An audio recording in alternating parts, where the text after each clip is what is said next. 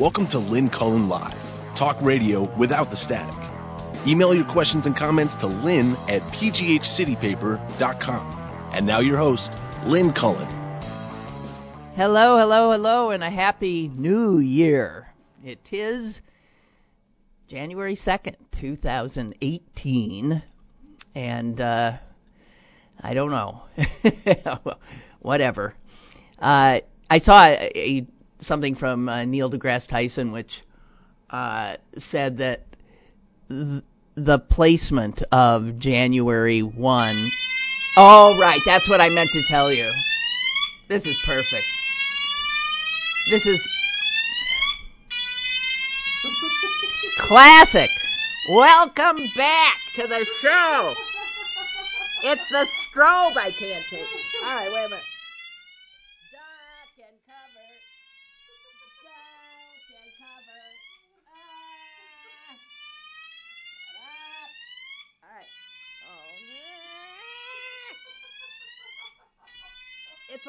It's like we're on a submarine and there's something serious going on. Right? Whoa, man, your station!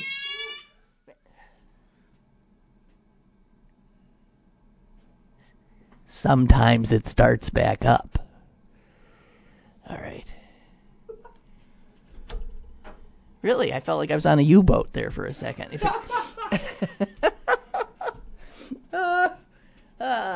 Jeez. Well, that was classic. Yes, the Lynn Cullen Show is back in all its absurdity. Was I saying something when that happened? I can't remember. So, just got to say, I decompressed during the interim since we've last talked. I decompressed. I did not look at Twitter. I did not watch any news. I did offhandedly read a newspaper here and there. Any topic or subject in the paper that I found distressing, I glanced at the headline and kept going. And I got to tell you, I feel better.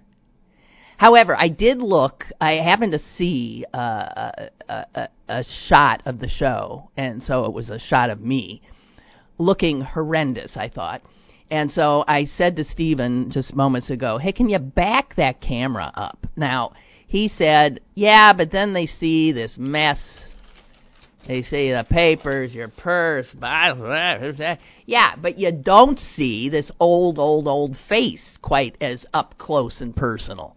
So whatever, if you, if you don't mind being at such a remove from me, I feel a little more comfortable knowing you're not sort of invading my personal space. That's what it felt like. It was too close, like you were too close. I didn't realize you were so close. 'Cause I don't ever look at my own show or listen to it, never have. And it just happened by accident, and I was appalled. I didn't even recognize myself. I thought, who the hell is, oh my God, it was me. So, no, let's just, psh, if you don't mind, back off. I mean, I didn't mean, I would just, whatever. Hope you all had a nice holiday season. And truly, I do wish us all a better New Year. Self-deception and delusion is a survival skill, actually, so it's, we remain hopeful because to do otherwise is to sort of give up. I came across a really good quote by somebody who said, the old sad year is gone now. The darkest winter night is past, and the new year is open and whole and waiting. And this is the way the world changes, by trusting it can change. I like that. I mean, but that's true. So let us start with some measure of hope, which will, of course, be crushed by February 1st, probably, if not sooner. I don't know. But let's start with a measure of hope. There's a doctor who's quoted in here as saying, this is a stressful time to be a sentient being. and it's true. It just is. So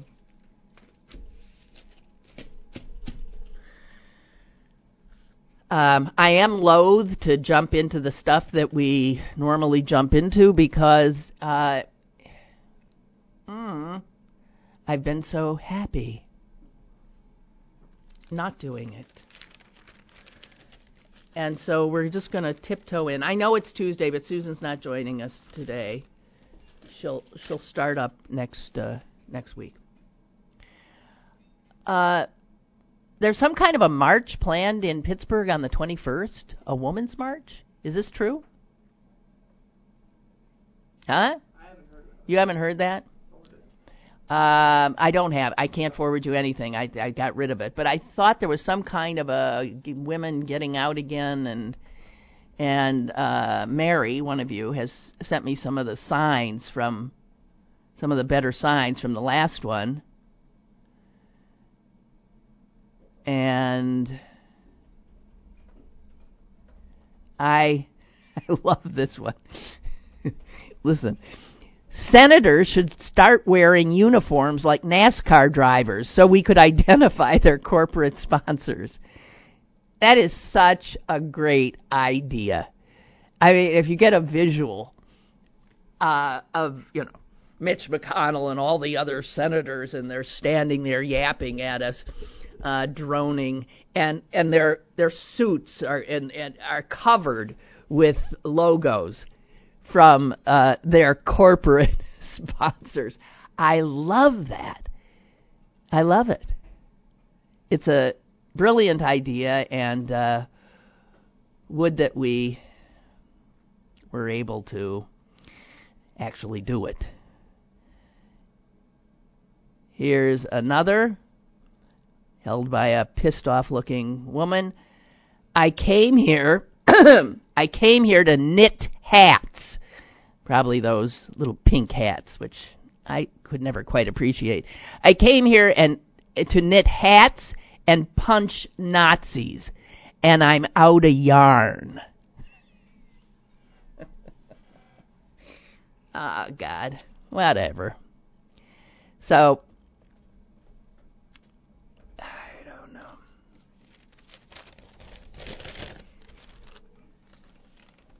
Did you say... My God, I don't have anything here.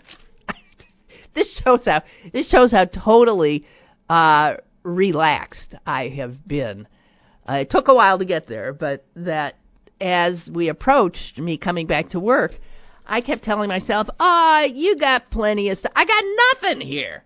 I have been so unlike myself, so laid back, that I'm loath to give it up, as I feel better. I really, really do.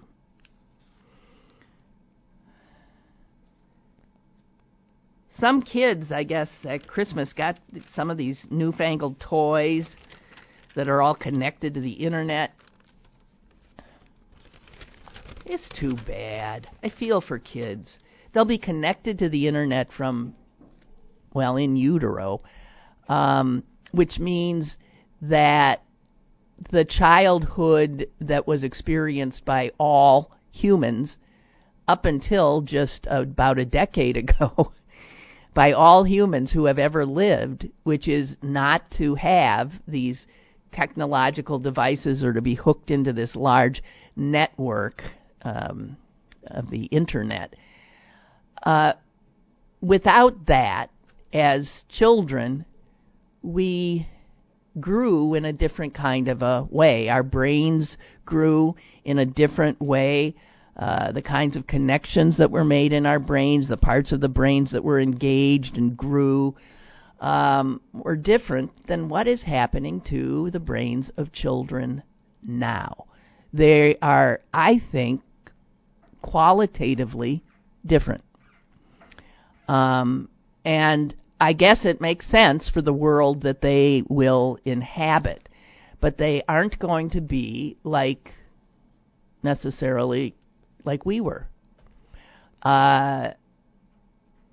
Imagination will take a different form, won't it? I mean, one of the things of childhood is you're bored a lot. You're sitting around thinking about what you can do, and you made things up. I don't know. Everything's packaged now for kids, and I feel for them. I really do. I mean, whatever. It is what it is. Don't sweat what you can't have anything to do with. It's just happening.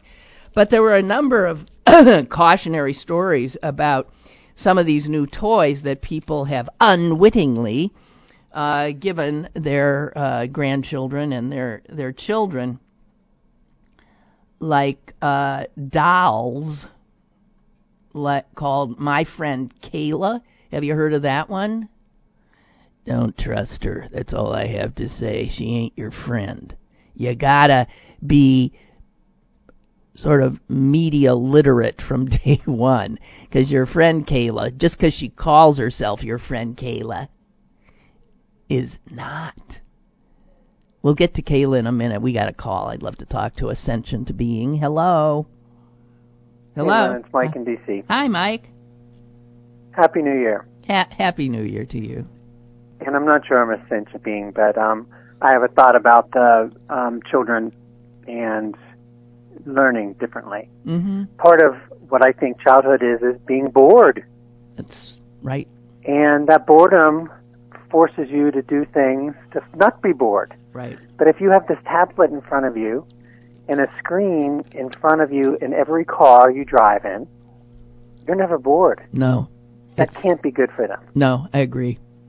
It can't be good for them, and consequently can't be good for the rest of us. It just can't be good. So how is this different than a pacifier? I think it's... The toddler's making noise, you hand them a pacifier. Now you hand them a screen. It's the same thing. Yeah. Oh, it's worse. A pacifier just provides a kind of physical comfort. These screens take their heads, take their brains, take their attention. A child sucking on a pacifier can still be thinking, can still be engaging, seeing whatever he or she wants to see in their purview. They're going to be different. People, even my son's generation, are wired differently than I was. I could tell because he got into the games and the internet a little later, but not, and that's, he's 26 years old. So, wow. The parents who keep their children away from these screens, I know my young kids in my family have been, sealed off pretty much from screens, and so they are being given an opportunity to sort of grow up in an old-fashioned way. But that'll absolutely stop by the time they hit whatever, when they start going over to other kids' houses who have screens, when and even just observing a kid sitting in a strapped into a little car seat who's 2 years old and driving around with his mom. As every time they stop at a corner, what does the kid see? He sees people. And what are the people doing? They're all face down in a device. And that's what people look like now. If you were a little kid growing up, people don't look like they used to. We used to have our heads up. We did. We had our heads up. We don't anymore. Our heads are down. So that looks normal, and that's what, even if a kid is kept from having one of those screens, man, they want one. I don't know. It's a new world. And it's a technological world, and the brains of all children born now will be different, truly different than yours and mine. Different synapses, different connections made, because the world they live in is going to be different. I do find in it a loss of what I recognized as humanity, because I am right when I say this is a change unlike any change in human history. Never before have children had this to help wire their brains and help them perceive reality. It's never, ever happened in the history of humanity. It just happened in the last few years. And what happens when they become adults? Well, I don't know. And they're at work and they're bored. There's something wrong. I'm bored. This must not be the job for me. I haven't found my what's the phrase that people use when they want to find their bliss? I haven't found my bliss. There's something wrong. I'm bored. That can't be good for an adult. Part of life is being bored. Part of life is doing tedious tasks. You will not be entertained 24/7. Oh, no. Well, yeah. I don't know what to say. I mean, it is, there's no stopping it. It's just an observation I'm making, and you're making, and we can wonder, but it is happening. All over the world, it's happening. And humanity is changing, evolving. This is where I just love dredging. I'd love to dredge up Charles Darwin and plunk him into our reality and say, hey, Chuck, look. Did you ever think that humans would take such control of their own evolution? Conscious control. And give up conscious control. And give it up to these mechanisms and the internet, where people can view everything that you see, every second, every screenshot they see you seeing. I looked at a mirror from my bathroom months ago, and as God is my witness, every article I read at the bottom, it has a picture of that mirror. So there's no getting away from it, even if you try. No. It's weird. So it isn't just how brains are being rewired. It's that everything that we think and look at and do, the government, capitalism, can see it. Mm-hmm. That's got to be scary. Yes. It's scary to me anyway. Yes, it's scary to me too. And I think that's why I sort of enjoyed my little, almost 2-week respite here, because I unplugged pretty much. And wow, does it feel good. And so this morning was my first dive back in, and I'm still hanging on to my, I refused to listen to the radio on the drive down. I still didn't want to listen to any of the gab shows or any of that. I'm trying desperately to hang on to this. I read 4 books. I just sat and... What did you read? Oh, novels. Read novels. Do you read novels? Men usually don't. No, I read autobiographies. Oh, okay. I'm reading one about the radium women, about how they were poisoned in the early 1900s. Oh, the radium dial.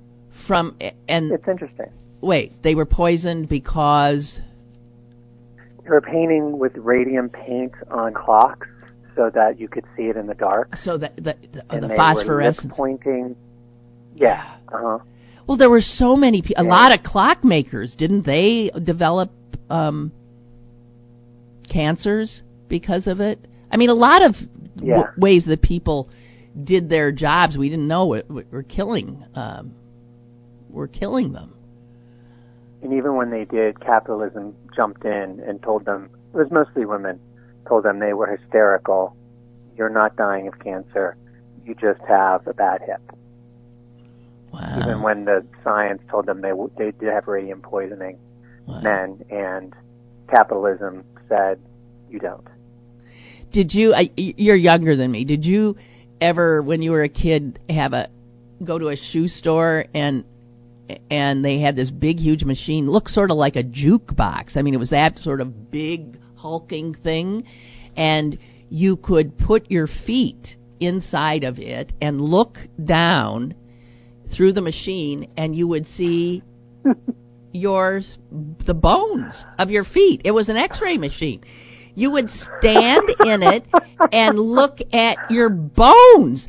And I remember every time my mom took us to get shoes at Lou's Bootery, while, let's say, Susan was trying some on, I just stand in that thing and stare at my bones. Well, God, that's an X-ray machine. Standing in it for hours. Any of your health problems now, could it? Oh, my God. Children, developing children, no less. Yeah. It was fascinating. When did you ever get to see your bones? I mean, you don't get to see your bones. And you could wiggle your feet, and you watched your bones. I mean, it was fascinating. I don't know when somebody blew the whistle and they disappeared, but, oh, man, I love that thing. I suppose I'm high risk for foot cancer. I don't know. Hey, good to talk to you, and Happy New Year to you. Thanks. Okay, bye. Bye. Bye, Mike. And we have another caller. Hello. Hey, Lynn, it's Beth calling, and a Happy New Year to you. Happy New Year to you, Beth. I was just calling because when you were talking about the whole thing of all the youngsters just glued down to their phones and other electronic devices. When we were in Atlanta, we'd take walks early in the morning, and, you know, as you get to do that, you get to see the same people who aren't kind of on the same schedule as you are. And we noticed, first of all, the amount of people walking their dogs and the 20-somethings, and instead of people paying attention to their dogs, they were glued to their phones. Right. But there was this young 20-something boy, and we noticed he wasn't looking at his phone. He was paying attention to his dog every day. And we noticed this dog had the biggest smile on its face every morning. Same thing. So finally we stopped him, and we met little Benny and just started talking to the young man. And I have to say, it gave us some hope in the 20-something generation that he realized, I'm out, I have to take care of this animal and pay attention to this animal and my friends. Oh. And we just always would say, hey, there's Benny the smiling dog. And we think it was because his owner wasn't on the phone all the time. Yeah, well, you see, they're got their children in you know, buggies, and they're on the and I'm thinking, no, you're supposed to be with your child. You're supposed to be taking in your environment, not this virtual world. It's so, you know, but we might as well be howling, you know, like Lear on, you know, Into the Wind. It's nothing we can do. I mean, individually we can. We can choose not to be part of it, but it's like it's a tsunami. There's no stopping it. No, but you know what? I think there's a couple rebels out there in that age group, which, again, when coming home, we've met a couple, and, you know, one just came back from a year in Bolivia and is ready to go back to Chile with the State Department, and another person who wants to go back to California in an area where, you know, trying to be a teacher and live in that area is, you know, next to impossible, or you're homeless, and they're going to be doing that. So it kind of gave us some faith over the holidays with all the negativity that, you know what, maybe this generation will change things, some things around. Well, yeah, they will. So that was our hopeful note for well, thank you. I appreciate all hopeful notes, and again, Happy New Year to you, Beth. Happy New Year. Okay, bye. Yeah, I have a nephew who's in Siberia right now. How'd you like to be in Siberia right now? He's there on a Fulbright teaching English, and it was 55 below the other day. I mean, I guess that's not any big deal there. 55 below. I've experienced 35 below, which is And here's the correct use of the word, awesome. I mean, you're astonished at nature. But 55 below. And that should make you feel warmer, right? So Stephen has found there is something called, this is a Pittsburgh thing, Women's March on Washington, Pittsburgh. It's like power to the polls. It's January 21st at 11:30 in the morning at the City County Building. I guess they're going to retrace the march, the steps of the march that we did when the big march on Washington happened after Trump's inauguration. And I was at the march here, and it was mind-blowingly wonderful.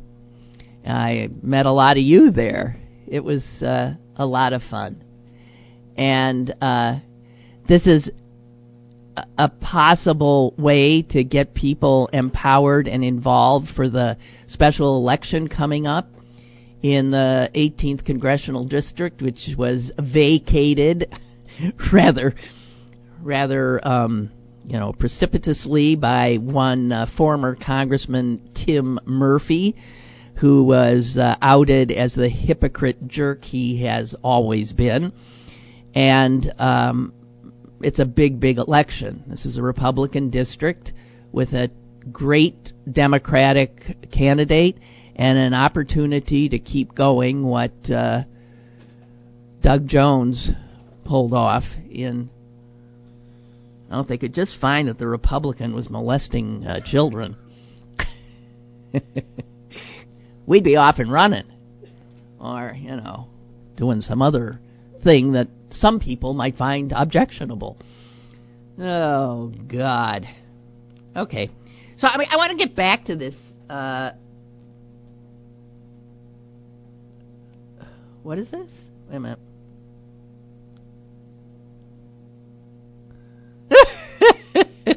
Never mind. I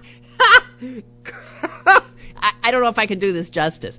Kurt just sent me a picture of would have been like a Neanderthal man or Cro-Magnon man from a textbook or something, and he's sort of squatting. Looks kind of naked, and he's squatting, and he's holding these two things in his, they're rocks, holding his two things in his hands, and he's looking at them, and it's a joke, I guess, but 79% of elementary school kids, it says here, identify this picture as an old dude texting. Because it looks, he's got the same posture. And, well, that's what it'll look like. Which brings me, actually, and I didn't bring it in. I'll bring it tomorrow. If you need a laugh, I have a name for you. Calvin Trillin. He's just marvelous. And he wrote a piece, I don't know where I saw it, about some of the... metaphors or adages that will make absolutely no sense to the next generation, and in fact maybe don't make any sense, like in other words saying I think the one he started with is he's all thumbs, and what that means is that you're somehow lacking in dexterity, right? You're all thumbs, you can't get something done. And he said, as he was riding a bus in New York City and looking at everybody with their heads down and watching the young people and their thumbs typing away, texting, doing this, a mile a minute, he thought, all thumbs? Well, that'll totally lose. No one will understand that when thumbs, being all thumbs, looks like it's the opposite of what the phrase means, right? Or he goes on like a broken record. Well, in a generation, is it possible that people won't? What do you mean, a broken record? What is that? And it is true that all of these old media and often adages will just become obsolete. Although he noted that we still say hoist on his own petard when we don't know what a petard is. But we still use it. We don't know the derivation. We still use it as it was intended. I don't know. You know what? I figured out after living so long, things change. It's the only thing that stays the same. Things change. Ray says, in Happy New Year, and in defense of these gadgets, I chanced upon a lecture given by your brother on the subject of eating. My brother? I listen to such things while I work or walk the dog. He was so entertaining and charming that I ordered his disgust book. He wrote a book called The Anatomy of Disgust. And we'll receive it today. Ah, geez. Well, I got to tell you, it's entertaining to a point, and then he goes off on these intellectual tangents and gets into stuff that your head will swim. At least mine did. But, Ray, you're a smart fellow, and maybe you can navigate it. He's too smart for me. What a blessing, he says, it can be to access features from lectures from around the country that I would never have now. Never have known it existed. So you're saying this is what the Internet has done too, right? Your show included. Thank you, Ray. If you have any way of sending me my brother's lecture on eating, I would love to see it. He sent me something the other day where he gave some speech at the University of Michigan, which I wouldn't have sent it if he didn't think it was pretty good. And I somehow can't open it on my thing, so I would love that. I think the best book, the one that I found most accessible that he wrote, and I do recommend it, is The Mystery of Courage. He was always writing books on negative emotion, disgust, humiliation. Why am I blanking on some of these? Disgust, humiliation, I can't think. And he started to do one on cowardice. And in doing research, he was reading letters from soldiers at war, from Vietnam, from the Civil War, and he was just blown away by these soldiers' letters. And he realized that his book on cowardice was going to do a 180 and be a book on courage. And it was the first time that he turned something around because he was just so blown away by what the letters told him. And the first chapter alone is worth getting the book. Because it's a true story of a Civil War soldier who lined up as they went to battle every time, and when the shooting started, he took off running every time. And he'd come back. That was a hanging offense to desert. That was desertion. And he would come back with his head hanging down. And somehow the men the officers around him understood the courage it took for him to come back.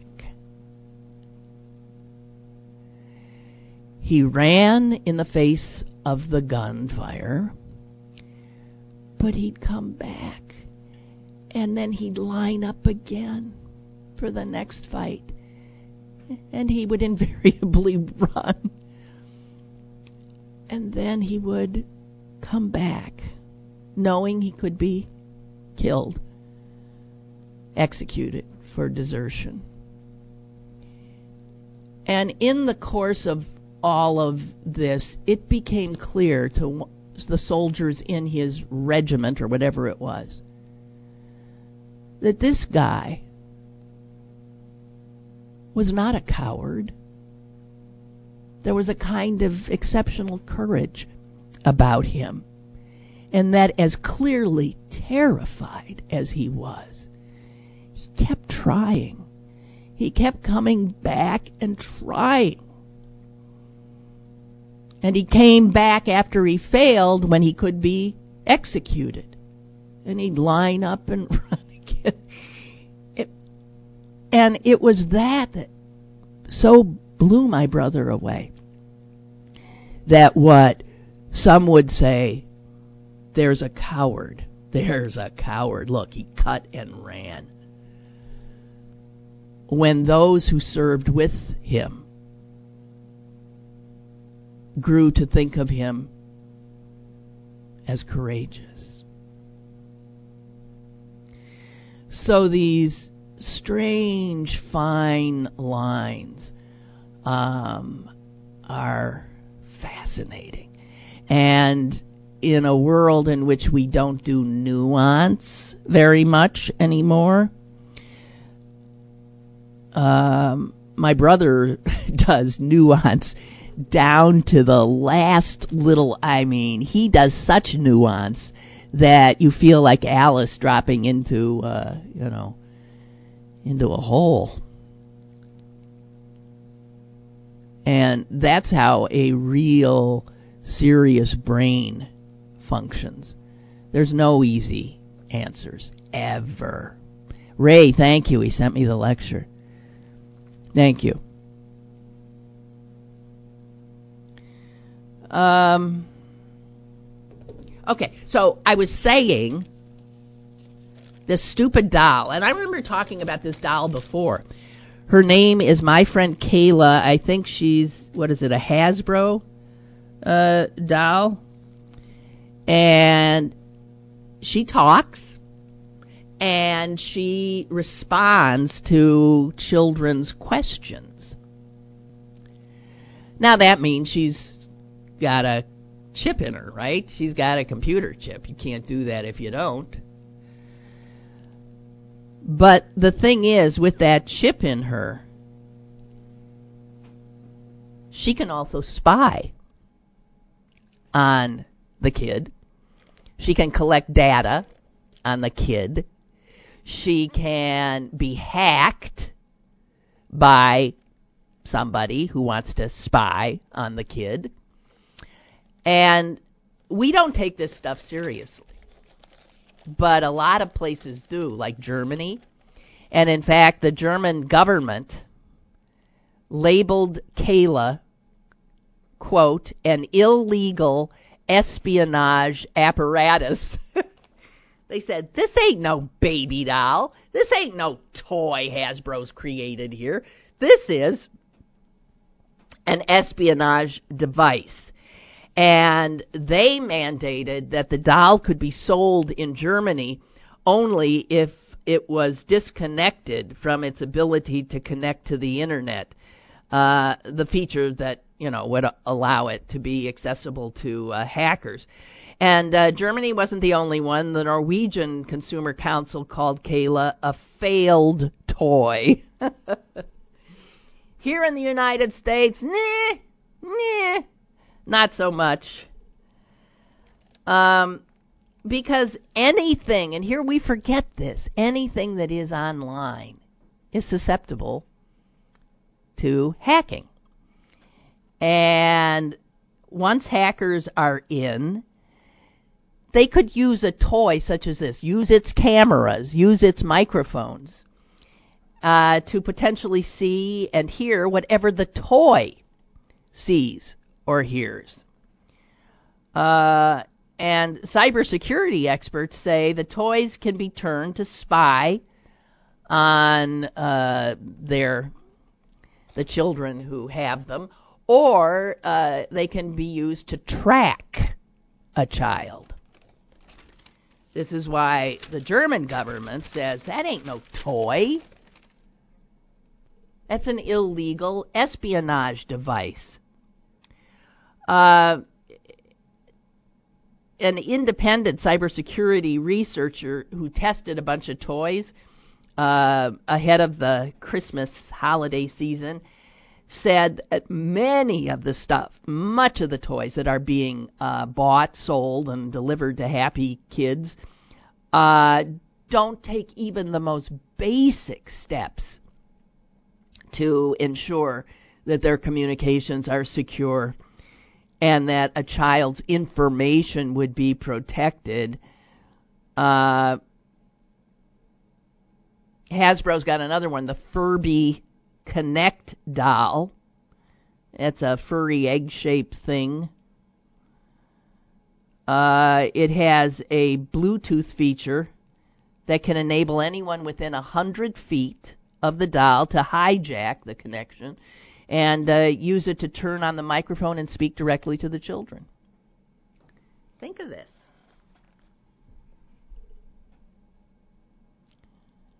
There's a smartwatch that some people might have bought their kids and their grandchildren. A smartwatch, honey. It's called the Q50. Marketed as a way to help parents communicate with and keep track of their kids. But this watch... hackers could easily intercept all communications, remotely listen to the child's surroundings, and know exactly where the child is at all times.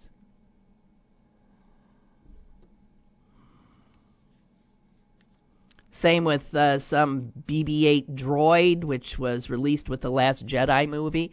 This thing, too, has a totally insecure Bluetooth connection, which can be hacked. I mean, I'm of the opinion that there's no way to secure anything now. And when people say, oh, you got to do this, and oh, you got to, I think, what's the difference? Everything, my bank screws it up, and my information has been released so often, it's a joke. From Equifax to a bank that I had my stuff. I was told, I got a tweet the other day from Apple saying that they'd locked my Apple something Pay because it had been, there was an attempt to use it in Iceland. I also had one of my cards that I use canceled because somebody had made a purchase on it in Indonesia. So obviously, my stuff's compromised, right? What am I supposed to do?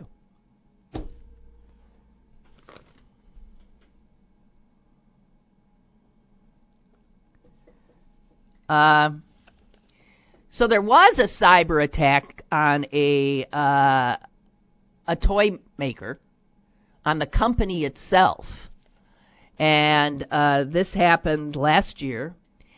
And that hack of a toy company, a digital toy company, exposed the data of over 7 million people, including names, date of birth, all the stuff you don't want them to have, the largest known breach to date that targeted children. The FBI actually did issue a warning about these toys.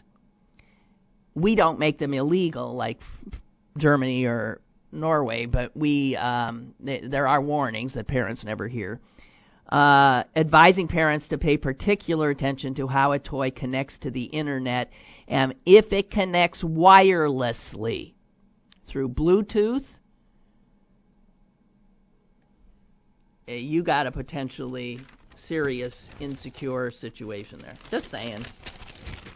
This new world we live in is, I don't get it, which is why I just throw up my hands and say, all right, well, as long as the companies are flagging this stuff so that the guy in Iceland who tried to use my thing and the person in Indonesia, who, by the way, made a purchase of $7.48, well, I don't know. What am I supposed to do? I could spend my whole life being paranoid about this stuff. With some reason, I would think. Barbara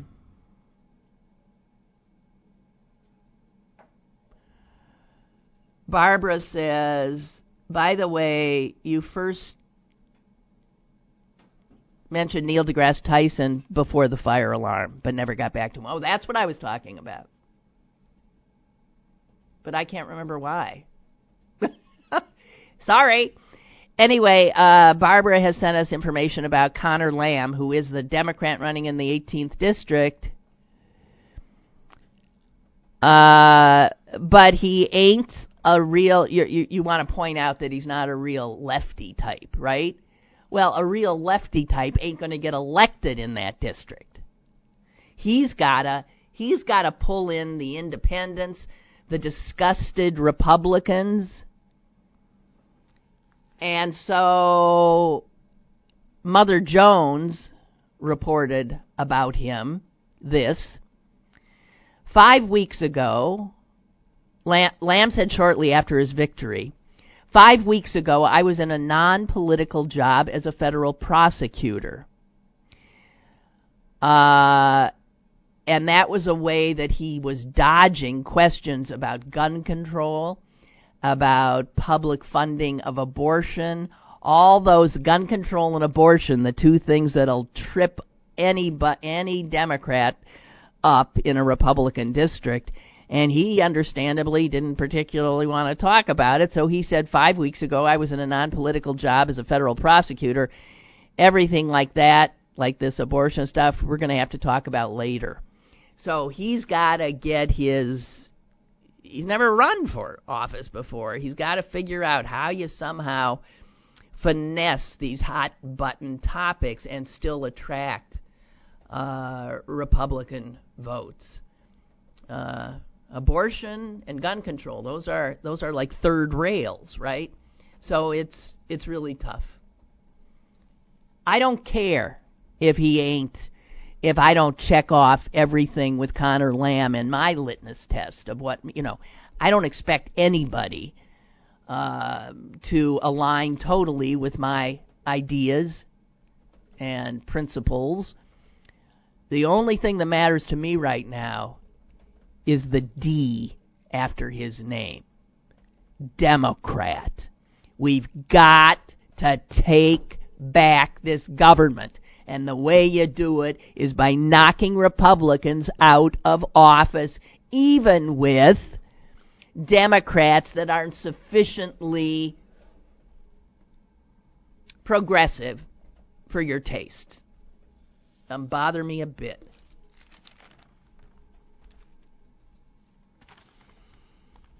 Oh, speaking of guns, did you see this? My God. This was in the Post-Gazette the other day. It was from Philly.com. Now that medical marijuana is getting up and running in the great state of Pennsylvania, it turns out that if you have a prescription, if you manage to get a prescription for medical marijuana in Pennsylvania, you can't buy a gun. And you would be well advised, according to someone from the state police, to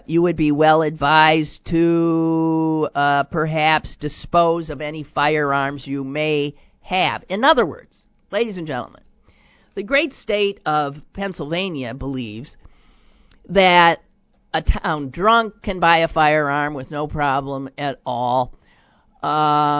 Somebody abusing, opioids can buy a gun with no problem at all. Somebody, in fact, who has been placed involuntarily in a mental hospital can get out and buy a gun in Pennsylvania without any problem at all. But somebody who's sick and has a prescription for medical marijuana all of a sudden loses their Second Amendment rights. And guess what? The NRA hasn't said boo. So Pennsylvania thinks that someone who's taking medical marijuana is such a, I guess, what, crazed being that all of a sudden they're willing to abrogate the Second Amendment? It's beyond belief. And as insane as our government is, you know, the DEA still has marijuana, federal government still has marijuana classified with heroin, LSD, as a Schedule I drug. And a Schedule I drug means that it has no currently accepted medical use. Well, that's bullshit, because it does have a currently accepted medical use, according to the majority of the state governments who have legalized it for that purpose. Man, it's mind-blowing. And the Federal Bureau of Alcohol, Tobacco, and Firearms regulates the sale and ownership of guns, and it says any use of marijuana is a disqualifier. You can buy a gun if you're blind. That would seem to be a good disqualifier. If you're blind, you can't see what you're shooting, so you shouldn't be able to have a gun. If you're blind, you can still have a gun. If you're taking medical marijuana, that's the worst. That's the only thing, I guess.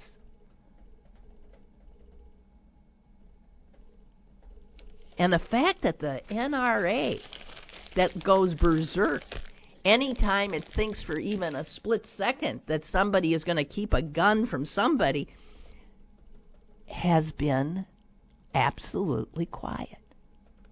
Fascinating.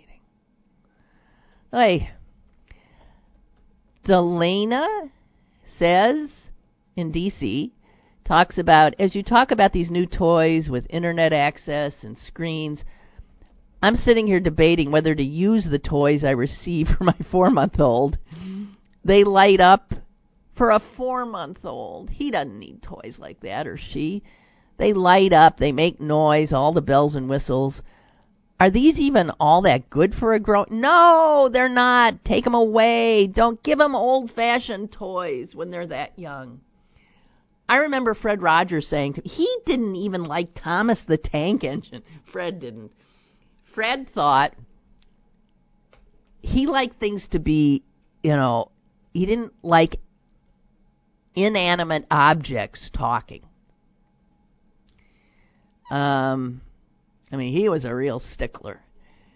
But I wouldn't go that far myself. But all of this, if as much as you can, keep all the flashing, sound-making crap away from a kid and give them the toys that children have grown with forever. Can't I just get by with blocks and books and stuffed animals and let her imagination fill in the blanks? Oh, Delana, yes, yes, yes, yes. I feel like the toys do all of the work now. Too much stimulation and nothing for the kid to do except be a, yeah. No, this is, no, get rid of that crap. You're absolutely, absolutely right. You're absolutely right.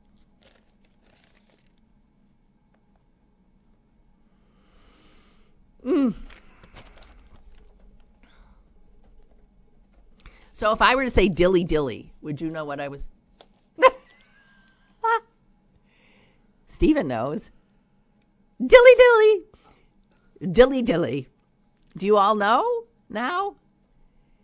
It's from a Budweiser ad. I mean, is it Bud? Yeah, it's Budweiser, right? Bud Light. And it's set in a, there's all these ads, and they're set in like a sort of royal medieval court. And all the king wants is more beer, I guess. And anything that gets him more beer, everybody at the court says, oh, dilly dilly, dilly dilly. That's, and apparently, according to the business section of the New York Times, this thing has blown up in social media faster than almost any. It's very difficult for a broadcast commercial to get into the social sphere now because we're all on so many different screens. So, you know, it could, Wendy's long ago could do a Where's the Beef, and it gets picked up by Walter Mondale running for the presidency. That's very hard to do now, apparently. But they say this dilly-dilly thing has just, I mean, I noted it too. It's just gone off the charts. And listen to this from the New York Times. John Parker, another advertising creative director, said he thought he had heard something familiar when he was watching a fourth quarter play on a Thursday night football game in November. He was watching with his wife as Ben Roethlisberger, the Pittsburgh Steelers quarterback, called out in code, you know, like they do, Nevada, Nevada, this, that, you know, whatever, quarterback to direct his teammates. And the guy turned to his wife and said, "Did the quarterback just say dilly dilly?" And he rewound. And yes, he says, Roethlisberger said, dilly, dilly. Well, there you have it. It's over. So the Steelers are using dilly, dilly as code to their players changing a play. Unbelievable. Every NFL touchdown, if you go to a game now, you'll hear cries of dilly, dilly. How much did Budweiser pay Roethlisberger to do that? I don't think. I don't think. It says right here, it is much harder today to break through and connect with any consumer base because all of the multiple options they're exposed to. I mean, you know, everybody's in their own little world. For an ad, there's something so silly about it, I guess. I mean, it did get my attention. I don't really listen to ads, but when I kept hearing this, dilly, dilly, dilly, dilly, I thought, how silly, dilly, dilly. But it's apparently just totally taken off. And historically, the only thing dilly-dilly appears in, and some of you old farts like me are going to remember this, Burl Ives recorded in 1949 a folk song called Lavender Blue Dilly Dilly Lavender Gray Dilly Dilly, and that's the only time I ever heard it before. The story also says that that song was picked up in a Disney film, Cinderella, but the people who created the ad, Dilly Dilly, say they were unaware of it, that they were just coming up, they were throwing out silly words. They had the idea, they just didn't know what the people would be saying. And one of them said, dilly, dilly, and they all cracked up. And hence, a huge new meme. And another score for Budweiser in the marketing and advertising realm. So, just wanted to say, dilly, dilly. And I think we're out of time. Jeez. That was quick. Thank you. It's nice to be back. And we'll meet up here again tomorrow, same time, same place, and we'll talk some more, I hope. Happy New Year. Dilly dilly. Lynn Cullen Live, Monday through Friday from 10 a.m. to 11 a.m. and archived at pghcitypaper.com. The opinions expressed on Lynn Cullen Live are those of the host and do not necessarily reflect the viewpoints of Pittsburgh City Paper or its advertisers.